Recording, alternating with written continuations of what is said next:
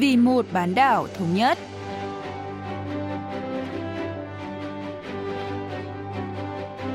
Mỹ Linh xin kính chào quý vị và các bạn. Mời quý vị và các bạn theo dõi chuyên mục Vì một bán đảo thống nhất của Đài Phát thanh Quốc tế Hàn Quốc KBS World Radio.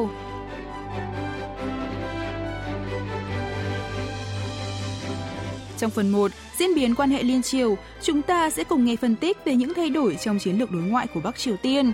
Ở phần tiếp theo, cận cảnh Bắc Triều Tiên, mời quý vị thính giả tiếp tục tìm hiểu về ngành đường sắt của miền Bắc.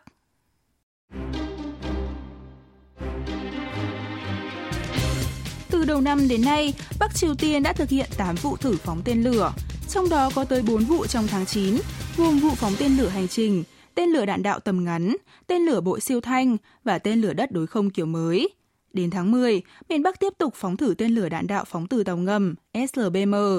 Ngoài ra, nước này cũng trưng bày các loại vũ khí công nghệ cao được phát triển trong 5 năm qua tại triển lãm phát triển quốc phòng nhân kỷ niệm 76 năm thành lập Đảng Lao động. Sau đây, nhà nghiên cứu Hong Min đến từ Phòng Nghiên cứu Bắc Triều Tiên thuộc Viện Nghiên cứu Thống nhất sẽ giải thích ý nghĩa các động thái này của miền Bắc. 등장하는 무기의 재원과 미사일 발사의 타이밍 Xét đến các yếu tố như thời điểm phóng tên lửa, có thể thấy việc công bố vũ khí là một chiến lược của Bắc Triều Tiên, để qua đó công khai với bên ngoài rằng lộ trình phát triển vũ khí chiến thuật của nước này là không đổi. Đặc biệt, Bắc Triều Tiên đã cho trưng bày tất cả các loại vũ khí mà nước này thử nghiệm từ năm 2017 đến nay tại triển lãm phát triển quốc phòng vừa qua, cho thấy sự tự tin vào việc tăng cường năng lực quân sự, cũng như kế hoạch tiếp tục phát triển, cải tiến các loại vũ khí chiến lược và chiến thuật trong tương lai. 개발 진화할 것이라는 것을 공개적으로 알리는 행보였다. 이렇게 볼 수 있을 것 같습니다. Tương tự các chuyên gia khác, nhà nghiên cứu Hong Min cho rằng chiến lược đối ngoại của Bắc Triều Tiên gần đây đã có sự thay đổi, chia thành 3 giai đoạn. Đầu tiên là khi miền Bắc tham gia Thế vận hội mùa đông Pyeongchang 2018, sau đó đến hội nghị thượng đỉnh Liên Triều và Mỹ Triều, và cuối cùng là thời kỳ hòa bình. Ông Hong Min phân tích. 이 시기에 북한이 표방했던 전략은 자신이 할 수 있다고 약속하는 Trong giai đoạn cuối, Bắc Triều Tiên thảo luận về việc phi hạt nhân hóa hoàn toàn bán đảo Hàn Quốc, đối lại Mỹ thực hiện các biện pháp tương ứng, đồng thời đưa lên bàn đàm phán xem hai bên sẽ thực hiện cùng lúc hay một bên sẽ tiến hành trước. Tóm lại, trong quá trình này, Bình Nhưỡng đã ký các thỏa thuận với Seoul và Washington tại các hội nghị thượng đỉnh Liên Triều và Mỹ Triều, trong đó bao gồm các điều kiện về việc tuyên bố chấm dứt chiến tranh Triều Tiên 1950-1953, dỡ bỏ các lệnh trừng phạt và tiến trình hòa bình trong khu vực.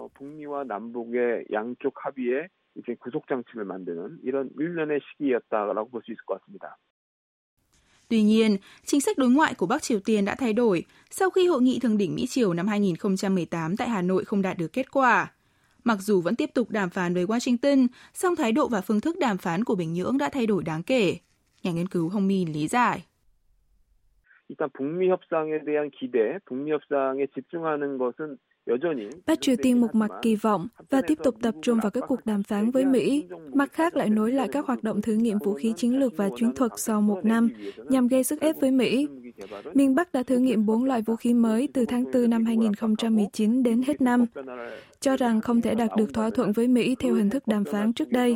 Bắc Triều Tiên đã có kế hoạch tiếp tục phát triển vũ khí chiến thuật và chiến lược để chuẩn bị cho quá trình đấu tranh kéo dài nhằm gây áp lực để Mỹ thay đổi thái độ. Đồng thời, việc Bình Nhưỡng đặt ra điều kiện tiên quyết là Washington phải rút lại chính sách thù địch khiến cánh cửa đối thoại khó mở ra hơn, cũng là một thay đổi trong chiến thuật của miền Bắc ở giai đoạn này. 그런 전략적 변화의 시기라고 이제 우리가 볼 수 있을 것 같습니다. Trong bài phát biểu khai mạc sự kiện triển lãm quốc phòng vừa qua, Chủ tịch Ủy ban Quốc vụ Kim Jong-un nhấn mạnh, việc tăng cường sức mạnh quân sự là để tự vệ, không phải để gây chiến trên bán đảo Hàn Quốc hay nhằm đến một quốc gia cụ thể nào như Hàn Quốc và Mỹ. Đồng thời, ông Kim còn chỉ trích các tiêu chuẩn kép và chính sách thù địch của Washington. Nhà nghiên cứu Hong Min cho rằng chiến lược của Bắc Triều Tiên đã thay đổi kể từ Đại hội Đảng Lao động lần thứ 8 vào tháng 1 năm nay. 8차 당대회를 통해서 김정은 위원장이 직접 향후 개발할 무기들 그리고 현재 개발 중인 무기들을 Tại Đại hội Đảng Lao động đầu năm nay, Chủ tịch Kim Jong-un đã công bố các loại vũ khí miền Bắc đang và sẽ phát triển. Cùng với quyết tâm phát triển vũ khí, miền Bắc cũng khẳng định nước này sẽ thay đổi thái độ tùy vào các động thái của đối phương với nguyên tắc lấy cứng rắn đáp trả cứng rắn, lấy mềm mỏng đáp trả mềm mỏng. Sau đó, Bình Nhưỡng đã có sự thay đổi trong chiến lược khi bắt đầu áp dụng các cách tiếp cận hai chiều, được nhắc đến trong bài phát biểu của Chủ tịch Kim Jong-un, tại kỳ họp thứ năm Hội đồng Nhân dân tối cao khóa 14 và triển lãm phát triển quốc phòng vừa qua. Theo đó, miền Bắc sẽ tiếp tục lộ trình chiến lược để phát triển vũ khí, đồng thời có thể tham gia đối thoại và cải thiện quan hệ với Mỹ và Hàn Quốc để khiến hai nước này từ bỏ các tiêu chuẩn kép và chính sách thù địch. Nói tóm lại, miền Bắc đang áp dụng các cách tiếp cận hai chiều là phát triển vũ khí và ngoại giao với mục tiêu cuối cùng là đàm phán về việc giải trừ hạt nhân với Mỹ và kiểm soát vũ khí với Hàn Quốc. 이런 것이 아마 궁극적인 목표로 설정된 것이 아닌가 trong bối cảnh này, trường đoàn đàm phán hạt nhân Hàn Mỹ đã liên tiếp nhóm họp thảo luận các chính sách liên quan đến miền Bắc. Ngày 24 tháng 10, đặc phái viên phụ trách chính sách Bắc Triều Tiên thuộc Bộ Ngoại giao Mỹ Song Kim đã có cuộc gặp kín với trưởng đoàn đàm phán hạt nhân thuộc Bộ Ngoại giao Hàn Quốc Nhô Kyu-tok tại thủ đô Seoul. Sau cuộc gặp, ông Song Kim cho biết hai nước sẽ hợp tác để tìm ra các ý tưởng và sáng kiến đa dạng, bao gồm cả đề xuất tuyên bố chính thức chấm dứt chiến tranh Triều Tiên của chính phủ Tổng thống Moon Jae-in – Đặc phái viên Kim cho rằng vụ phóng SLBM của Bắc Triều Tiên là một hành động khiêu khích, nhưng cũng khẳng định Washington không có ý định thù địch và sẵn sàng đối thoại với Bình Nhưỡng. Phát biểu này cho thấy Mỹ vẫn không thay đổi quan điểm cơ bản về miền Bắc. Trong khi đó, nhân kỷ niệm 71 năm Trung Quốc tham gia chiến tranh Triều Tiên ngày 25 tháng 10, Chủ tịch Kim Jong-un đã gửi vòng hoa tới Nghĩa trang các binh lính Trung Quốc hy sinh tại miền Bắc nhằm thể hiện tình hữu nghị Trung Triều trước tình hình miền Bắc đồng hành cùng Trung Quốc đối đầu với Hàn Quốc và Mỹ, đồng thời biện minh các vụ phóng tên lửa là hành động tự vệ. Dư luận đang chuyển sự chú ý sang đề xuất tuyên bố kết thúc chiến tranh của chính quyền Tổng thống Moon Jae-in. Nhà nghiên cứu Hồng Min phân tích.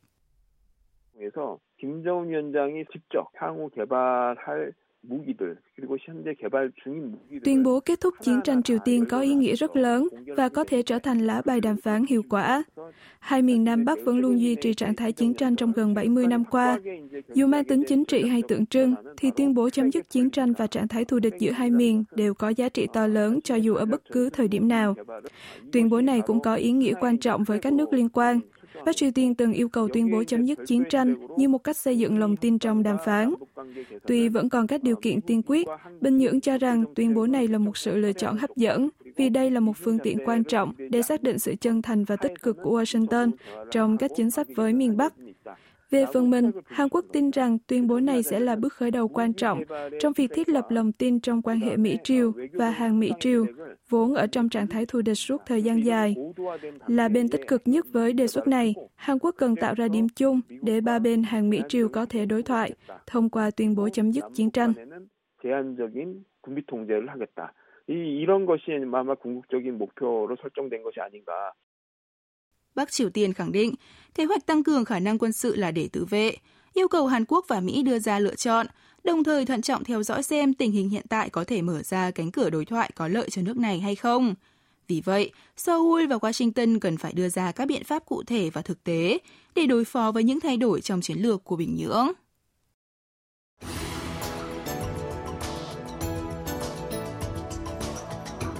Trong số phát sóng trước của cận cảnh Bắc Triều Tiên, chúng ta đã cùng tìm hiểu chung về ngành đường sắt miền Bắc.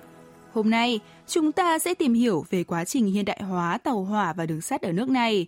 Trước tiên, Giám đốc Viện Hợp tác Kinh tế Bán đảo Hàn Quốc An Byung-min, người từng đến Bắc Triều Tiên nhiều lần để nghiên cứu đường sắt, sẽ cho chúng ta biết thêm về tình trạng tàu hỏa tại đây. 북한에서 저희가 열차를 탈 경우에는 완전히 이제 그 북한 사람들이 Khi tới Bắc Triều Tiên, chúng tôi đã được sử dụng tàu tốc hành, vốn là loại tàu giới hạn hành khách mà người dân miền Bắc không được đi. Điều thú vị là trên tàu có treo ảnh của cố chủ tịch Kim Nhật Thành. Tuy là loại tàu tốt nhất miền Bắc, tàu tốc hành cũng chỉ sử dụng quạt máy thay vì điều hòa, cho thấy tình trạng cơ sở vật chất lạc hậu tại đây. Không những vậy, loại tàu thông thường mà người dân miền Bắc sử dụng thậm chí còn có cửa sổ bị nứt. Các toa tàu không có thiết bị làm mát hay sưởi, cơ sở vật chất cũ kỹ, gây ra nhiều bất tiện.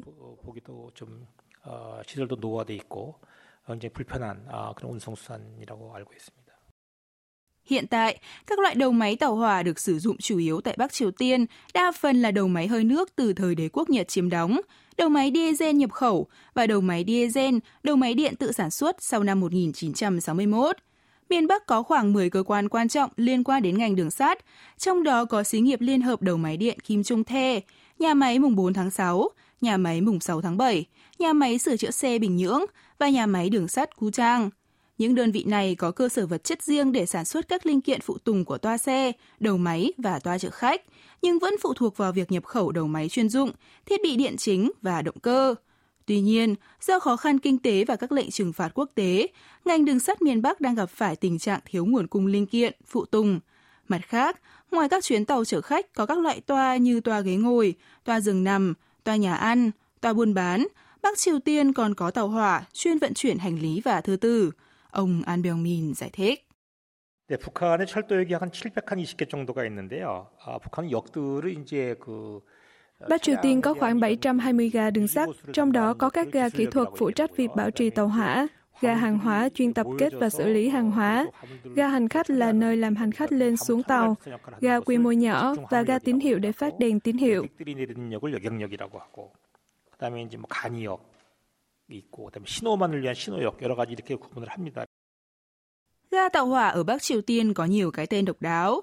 Thông thường, ga tàu sẽ được đặt tên theo địa phương, nhưng tên ga tàu của miền Bắc thường được đặt theo tên người hay sự kiện hoặc ngày tháng đặc biệt để kỷ niệm. Giám đốc An Byung-min lý giải. 아, 북한의 영명은 참 어, 우리가 알고 있던 지명과 달리 북한이 Bắc Triều Tiên đã nhiều lần thay đổi tên ga tàu hỏa theo chỉ thị của cố chủ tịch Kim Nhật Thành và Kim Jong-il, hoặc theo các sự kiện hoặc ngày tháng kỷ niệm. Ví dụ vào những năm 1990, một ga tàu gần thành phố Sinuiju, tỉnh Bắc Pyongan, đã được đổi tên thành ga Pohang, theo tên của cô Shin Pohang, một nữ nhân viên đã đạt được nhiều thành tựu lớn tại nhà máy chế tạo máy móc Nakwon. Ngoài ra, ga Kim Tech và ga Hakson cũng được đặt theo tên hai nhà cách mạng tham gia phong trào du kích kháng Nhật là Kim Tech và Kim Hakson. Một điều thú vị là ga tàu tại khu vực Tanton, tỉnh Nam Hamgyong, nơi có sản lượng magie lớn nhất trên thế giới, đã được cố chủ tịch Kim Nhật Thành đặt tên là ga Thôn San, núi tiền rồi sau đó đổi tên thành ga Bekkumsan, núi Bạch Kim.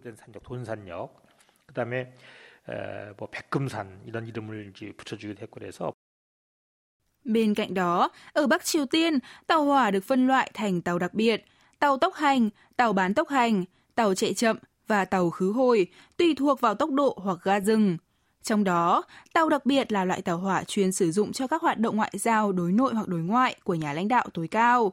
Khi tàu này vận hành, tất cả các đoàn tàu khác phải tạm dừng hoạt động. Ông An Byung-min phân tích.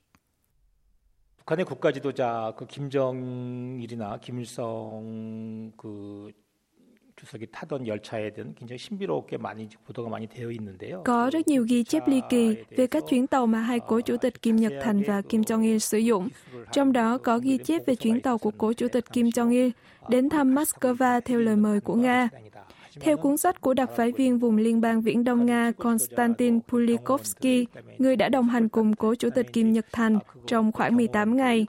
Con tàu đặc biệt này có ba toa chống đạn là toa tiếp khách, toa nhà ăn, toa phòng ngủ, cùng thiết bị nhận tín hiệu vệ tinh để cung cấp các thông tin mới nhất.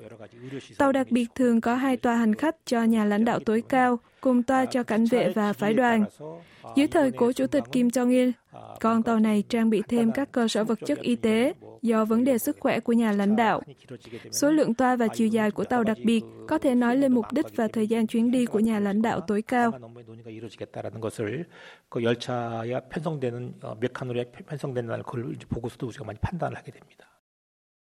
Các tuyến đường sắt và tàu hỏa của Bắc Triều Tiên không được bảo trì đúng cách, dù đã được vận hành trong một thời gian dài, dẫn đến tốc độ chậm và độ an toàn thấp. Trong thời gian gần đây, miền Bắc đang nỗ lực bình thường hóa hoạt động đường sắt, vốn là ngành đóng vai trò quan trọng tuyệt đối trong công cuộc phát triển kinh tế và công nghiệp. Sinh thời, cố chủ tịch Kim Nhật Thành từng thể hiện sự quan tâm đến việc kết nối đường sắt liên triều cũng vì lý do này. Năm ngoái, có thông tin xí nghiệp Liên hợp đầu máy điện Kim Trung Thê đã phát triển một đầu máy điện mới có thể nâng cao khả năng vận chuyển và được coi là thành quả đổi mới trong công cuộc hiện đại hóa ngành đường sắt. Ngoài ra, theo kế hoạch phát triển kinh tế quốc gia 5 năm mới, được đề xuất tại Đại hội Đảng Lao động lần thứ 8 vào tháng 1 năm nay, mục tiêu cơ bản của ngành đường sắt là tích cực thúc đẩy hiện đại hóa đường sắt và cách mạng hóa các dự án vận tải để đảm bảo giao thông đường sắt được thông suốt.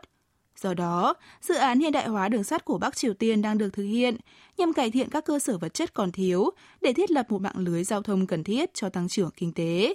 Giám đốc An Byung-min cho biết. 최근에 아 주 좀 눈여겨볼 만한 이러한 그 움직임이 에, 북한이 2014년도인가요? 그 Năm 2014, Bắc Triều Tiên đã có một động thái rất đáng chú ý khi đề xuất hiện đại hóa tuyến đường sắt từ Wonsan, tỉnh Gangwon, tới núi Kumgang. Khác với trước đây, miền Bắc đã đưa ra tất cả các đơn giá chính xác cho tuyến đường này sau quá trình phân tích chi phí và lợi ích thường được thực hiện ở các nước tư bản chứ không phải các nước xã hội chủ nghĩa. Điều này cho thấy Bình Nhưỡng đang cố gắng thực hiện toàn cầu hóa ngành đường sắt. Theo đó, có thể thấy Bắc Triều Tiên coi dự án kết nối đường sắt nói riêng và ngành đường sắt nói chung là phương tiện quan trọng để khôi phục hệ thống kinh tế, thu ngoại tệ và kết nối với cộng đồng quốc tế. 어떤 주요한 그 외화 획득 수단, 북한이 국제사회에 편입되는 어느 한 그 중요한 운송 수단으로 여기고 있으면 분명합니다. Trong bối cảnh biên giới bị phong tỏa và di chuyển bị hạn chế do đại dịch COVID-19, dự án hiện đại hóa đường sắt của Bắc Triều Tiên sẽ gặp nhiều khó khăn. Hy vọng rằng tuyến đường sắt, biểu tượng của sự chia rẽ giữa hai miền Nam Bắc, sẽ sớm trở thành hy vọng cho hòa bình và hợp tác xuyên biên giới.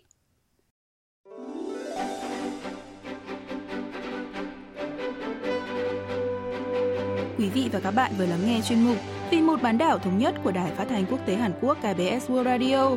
Cảm ơn quý vị và các bạn đã quan tâm theo dõi. Xin kính chào tạm biệt và hẹn gặp lại trong chuyên mục tuần sau.